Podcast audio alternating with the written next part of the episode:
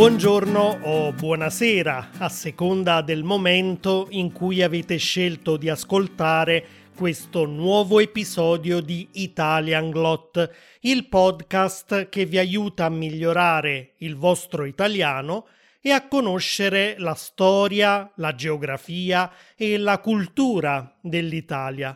Ma non solo. Spesso vi parlo anche di me o di altri temi che non hanno nulla a che vedere con l'Italia, ma che possono comunque esservi d'aiuto per riuscire a comunicare in italiano su argomenti di vario tipo.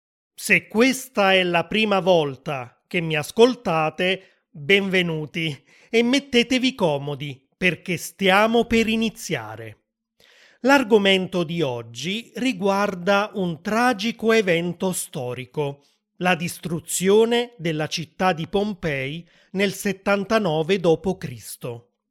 Prima di cominciare vi ricordo che troverete la trascrizione completa di questo episodio, il vocabolario e un foglio di lavoro con tanti esercizi sul mio sito italianglot.com. Voi sapete che Pompei si trova proprio ai piedi di uno dei vulcani più pericolosi del sud Italia, il Vesuvio. Ecco, la sua tremenda eruzione del 24 ottobre del 79 d.C. ha sepolto l'intera città sotto uno strato di pietre e ceneri e ha sterminato i suoi abitanti. Oggi vi parlerò delle ultime ore degli abitanti di Pompei e del perché per molti di loro è stato impossibile salvarsi. Tutto quello che sappiamo viene proprio dagli scavi archeologici della città, che dopo quell'eruzione è rimasta sepolta per migliaia di anni sotto strati di cenere e lapilli. Come in una specie di macchina del tempo, abbiamo ritrovato gli edifici e le persone esattamente così come erano in quegli ultimi terribili istanti. Non solo, alcuni scritti di Gaio Plinio Cecilio II, che ha assistito all'eruzione, sono arrivati intatti fino a noi. Ed è per questo motivo che oggi sappiamo dettagliatamente come si svolse quell'evento catastrofico. Com'era allora la vita a Pompei nei giorni prima del cataclisma?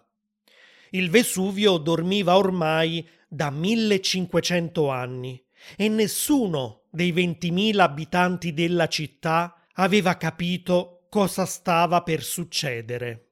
Tra l'altro il Vesuvio non era il monte alto e minaccioso che conosciamo oggi, perché l'enorme cono si formò proprio in seguito a quell'eruzione. Nel 79 d.C. esisteva solo un piccolo rilievo montagnoso, quello che oggi chiamiamo Monte Somma, e ai suoi piedi c'era una conca coperta di vegetazione che nessuno allora lo sospettava, ma era il cratere da cui sarebbe cominciata l'eruzione. Eppure qualche segnale c'era stato. La terra aveva tremato più volte e i terremoti avevano creato rotture nelle tubature dell'acqua, cosicché in quei giorni le fontane pubbliche di Pompei erano completamente asciutte.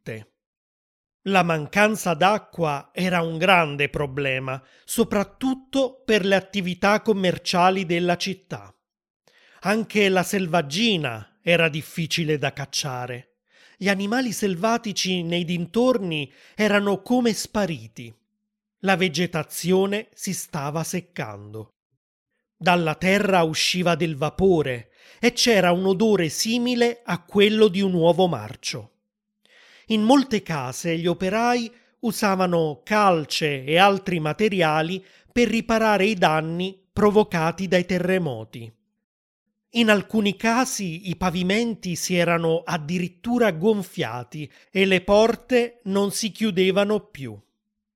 Alcune pareti presentavano delle crepe e certi affreschi si erano rovinati. Anche Caio Giulio Polibio, un ex schiavo che era diventato uno degli abitanti più ricchi della città perché adesso possedeva diversi forni e affittava i muli per il trasporto di grano e altre merci, in quei giorni stava prendendo accordi con gli operai per ristrutturare la sua villa in via dell'abbondanza.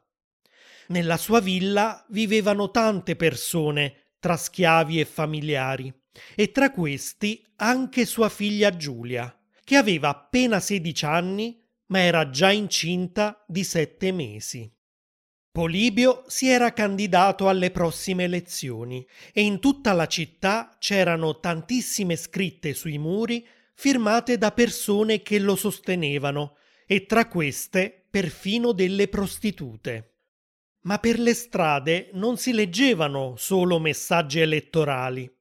C'erano anche scritte che elogiavano qualche gladiatore che le donne trovavano particolarmente bello e affascinante e scritte in cui compariva il nome di Novella Primigenia, una delle attrici più famose in quei giorni, non solo a Pompei, ma anche nei paesi vicini. La mattina dell'eruzione la gente affollava le strade come sempre. Molti pompeiani si erano fermati a comprare qualcosa da mangiare in una delle tante caupone Così venivano chiamati bar o tavole calde dell'epoca. Una di queste apparteneva a Vetuzio Placido e a sua moglie Ascula, che quel giorno stavano servendo anche una zuppa di fave e cicoria e avevano nascosto ben 1385 monete di bronzo, corrispondenti a circa 3500 euro attuali, in una giara. Quelli erano probabilmente i loro risparmi, che usavano anche per pagare i fornitori. Tutto insomma procedeva come in un qualunque altro giorno dell'anno, tranne per il fatto che al di sopra del monte Vesuvio, già dalle prime ore del mattino, c'era una strana nube e che il monte si era improvvisamente imbiancato. I pompeiani erano incuriositi da questo strano fenomeno, ma non avevano capito cosa stesse succedendo davvero. Oggi sappiamo che il cratere stava cominciando ad aprirsi ed erano le ceneri che avevano reso bianco il monte. E poi, improvvisamente, a luna del pomeriggio, c'è la prima grande esplosione. I pompeiani, terrorizzati, vedono una gigantesca colonna di gas e ceneri che sale nel cielo.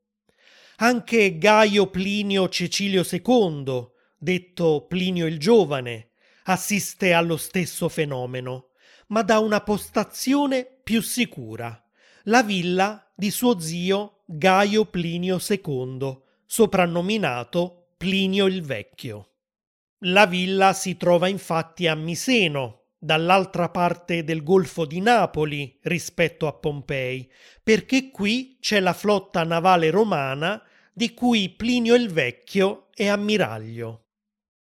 Plinio, oltre ad essere ammiraglio della flotta, era anche un naturalista e aveva scritto tantissime opere scientifiche che però purtroppo sono andate tutte perse tutte tranne una. La Naturalis Historia, un'enciclopedia in 37 volumi che contiene tutto il sapere dell'epoca sui diversi campi delle scienze naturali di cui Plinio era appassionato.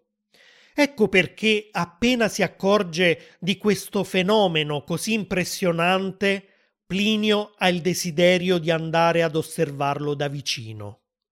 La colonna di fumo intanto si sta espandendo sempre di più nel cielo, come un enorme fungo che sovrasta Pompei. Il sole scompare dietro a questa enorme nuvola nera e cala il buio sulla città. La colonna continua a salire verso l'alto e dopo circa mezz'ora il magma arriva ad un'altezza tale che a contatto con le correnti fredde che soffiano verso Pompei si solidifica e forma delle pietre che cominciano a piovere sulla città. Alcune pietre sono leggere perché i gas vulcanici le hanno rese porose al momento della loro formazione, ma altre sono dei grossi pezzi di roccia solida che si sono staccati dal vulcano e che possono uccidere chiunque venga colpito. Cadendo a una velocità di 200 km orari sono come dei veri e propri proiettili la gente comincia a fuggire verso la propria abitazione per trovare riparo. Gli operai che stavano lavorando alla ristrutturazione delle case le abbandonano immediatamente e corrono via. Nel corso degli scavi gli archeologi hanno ritrovato gli strumenti che gli operai stavano utilizzando in quel momento, comprese delle ciotoline piene di sostanze coloranti che usavano per restaurare gli affreschi sulle pareti. I fornai lasciano nei forni il pane che stavano cuocendo e abbandonano i muli che usavano per portare il grano in città. Duemila anni dopo, gli archeologi hanno ritrovato sia il pane ormai pietrificato, sia gli scheletri dei poveri muli che erano rinchiusi in un cortile senza uscita. A un'ora dall'inizio dell'eruzione i pompeiani comprendono che la loro vita è in pericolo e che bisogna andare via dalla città. Alcune delle famiglie più ricche abbandonano la loro abitazione lasciando lì i calici d'argento in cui bevevano il vino, i cucchiai che usavano per mangiare. Allora le forchette non esistevano gli orecchini e i bracciali che indossavano e tanti altri oggetti preziosi che oggi si possono vedere al Museo archeologico nazionale di Napoli. La maggior parte delle persone, compresi anche gli schiavi ormai liberi, cercano la salvezza dirigendosi verso sud, ma trovano la morte per le strade della città, schiacciati dai detriti che continuano a piovere dal cielo. Giulio Polibio resta invece in casa insieme al resto della famiglia per stare vicino a sua figlia, che essendo incinta non può correre. L'unica speranza è che le pareti possano proteggerli dalla pioggia di pietre ma il peso di tutto questo materiale vulcanico sui tetti rappresenta un altro reale pericolo. Una donna di circa 30 anni muore in seguito al crollo del tetto dell'osteria in cui si trovava.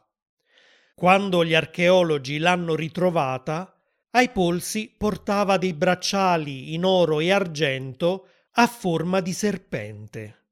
All'interno di uno di questi bracciali un'incisione diceva Il padrone alla sua schiava. Si trattava quindi di una donna non libera e questi bracciali le erano stati regalati dal suo padrone.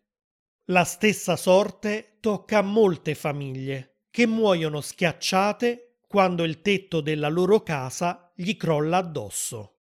Nel frattempo Plinio il Vecchio ha appena ricevuto una lettera da Rectina, una sua carissima amica. Rectina è disperata e vuole il suo aiuto. Solo fuggendo via mare può forse salvarsi. Plinio allora fa preparare delle barche e intorno alle cinque del pomeriggio parte insieme ai suoi uomini per tentare di portare in salvo Rectina e molte altre persone disperate. Ad un certo punto però è costretto a fermarsi perché la navigazione all'interno di quella enorme nube nera è impossibile e anche molto pericolosa.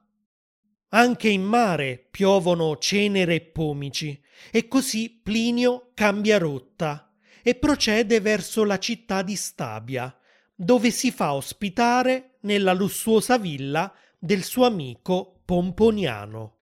sono passate 12 ore dall'inizio dell'eruzione e un po' più a nord di Pompei la cittadina di Ercolano si è quasi completamente svuotata. Dei suoi 3.000 abitanti, solo una trentina di persone è rimasta in città. Fino a quel momento Ercolano non è stata colpita dalla pioggia di materiali eruttivi, perché il vento ha continuato a soffiare in direzione di Pompei. Gli ercolanesi hanno perciò avuto tutto il tempo per scappare verso la spiaggia, dove si sistemano per trascorrere la notte e aspettare i soccorsi che potrebbero arrivare via mare. La sorte di queste persone però non è migliore di quella dei pompeiani. Sta infatti per cominciare una seconda fase dell'eruzione. La colonna di materiali eruttivi che fino a quel momento aveva continuato a salire verso il cielo, comincia a precipitare sotto il suo stesso peso. Si forma quindi una valanga infuocata di gas, ceneri e vapore, la cosiddetta nube ardente, che ha una temperatura tra i 400 e i 600 gradi centigradi e che scorre lungo i fianchi del Vesuvio verso Ercolano e la sua spiaggia a una velocità di 100 km all'ora. Le persone non hanno scampo. Appena le investe la nube ardente, vengono incenerite all'istante. Circa 300 persone, tra adulti e bambini, che si sono invece rifugiate all'interno di alcuni ricoveri per barche, hanno una sorte ancora peggiore. Quando il fiume infuocato li raggiunge, la temperatura in questi ambienti chiusi si innalza così tanto e così improvvisamente che la loro pelle e gli organi interni evaporano. Il loro cervello comincia a bollire e scoppia e il loro scheletro si frantuma come vetro. Gli archeologi hanno ritrovato diversi oggetti che queste persone avevano portato con sé durante la fuga. Qualcuno aveva addosso le chiavi di casa. Delle donne avevano messo nella loro borsa collane e bracciali di grande valore. Qualche bambino aveva scelto di portare il proprio salvadanaio di legno, anche se conteneva solo due monete. Insomma, nel momento del pericolo, ognuno aveva scelto di salvare quello che riteneva più caro. Diverse ore dopo, quando ormai è quasi l'alba, su Pompei non piovono più lapilli e alcuni dei sopravvissuti escono dalle loro case per cercare di allontanarsi dalla città, camminando su questo sterminato tappeto di pomici. Una scossa di terremoto però indica l'inizio di un'altra esplosione del Vesuvio. Una nuova colonna di gas e ceneri si innalza nel cielo per poi crollare e dare origine a un'altra nube ardente che stavolta scorre velocissima verso Pompei. Questa, per fortuna, si ferma fuori dalle mura della città, ma purtroppo ce ne saranno altre. A partire da quel momento l'eruzione continua alternando piogge di pomici a nubi ardenti. Stavolta le nuove valanghe infuocate attraversano tutta la città. Alcuni pompeiani muoiono istantaneamente sotto l'impatto di questi fiumi infuocati che scorrono per le strade. Altri perdono la vita respirando le ceneri e i gas tossici che bruciano i loro polmoni. Gli archeologi, durante gli scavi, hanno trovato i corpi pietrificati di molte di queste vittime. Un gruppo di 13 adulti e bambini si trovava in un orto, oggi chiamato Orto dei Fuggiaschi, e stava cercando di raggiungere il mare quando l'ondata infuocata li aveva travolti. Tutti i membri della famiglia di Giulio Polibio, insieme ai loro schiavi, sono stati invece ritrovati nella loro villa, perché la gravidanza della figlia Giulia aveva impedito loro di fuggire. Anche Plinio il Vecchio muore. I gas trasportati dall'ennesima nube ardente che si stava espandendo nel golfo di Napoli raggiungono la spiaggia di Stabia, dove si trovava in quel momento, e lo soffocano. Solo Plinio il Giovane sopravvive, ed è grazie a lui che sappiamo con tanta precisione come si era svolta quell'eruzione del Vesuvio, anche se i suoi contemporanei non avevano creduto al suo racconto e all'esistenza di fenomeni così catastrofici. La geologia moderna ha invece confermato il suo racconto, perché alcuni tipi di vulcani, come il Vesuvio appunto, eruttano proprio in questo modo, alternando getti di gas, magma e ceneri verso l'alto a valanghe infuocate che scorrono lungo i loro fianchi. Questo tipo di eruzioni sono state denominate pliniane proprio in onore di Plinio il Giovane. Questo è stato un episodio un po' più lungo del solito, ma è un argomento che mi appassiona molto e ho voluto raccontarvelo nei minimi dettagli.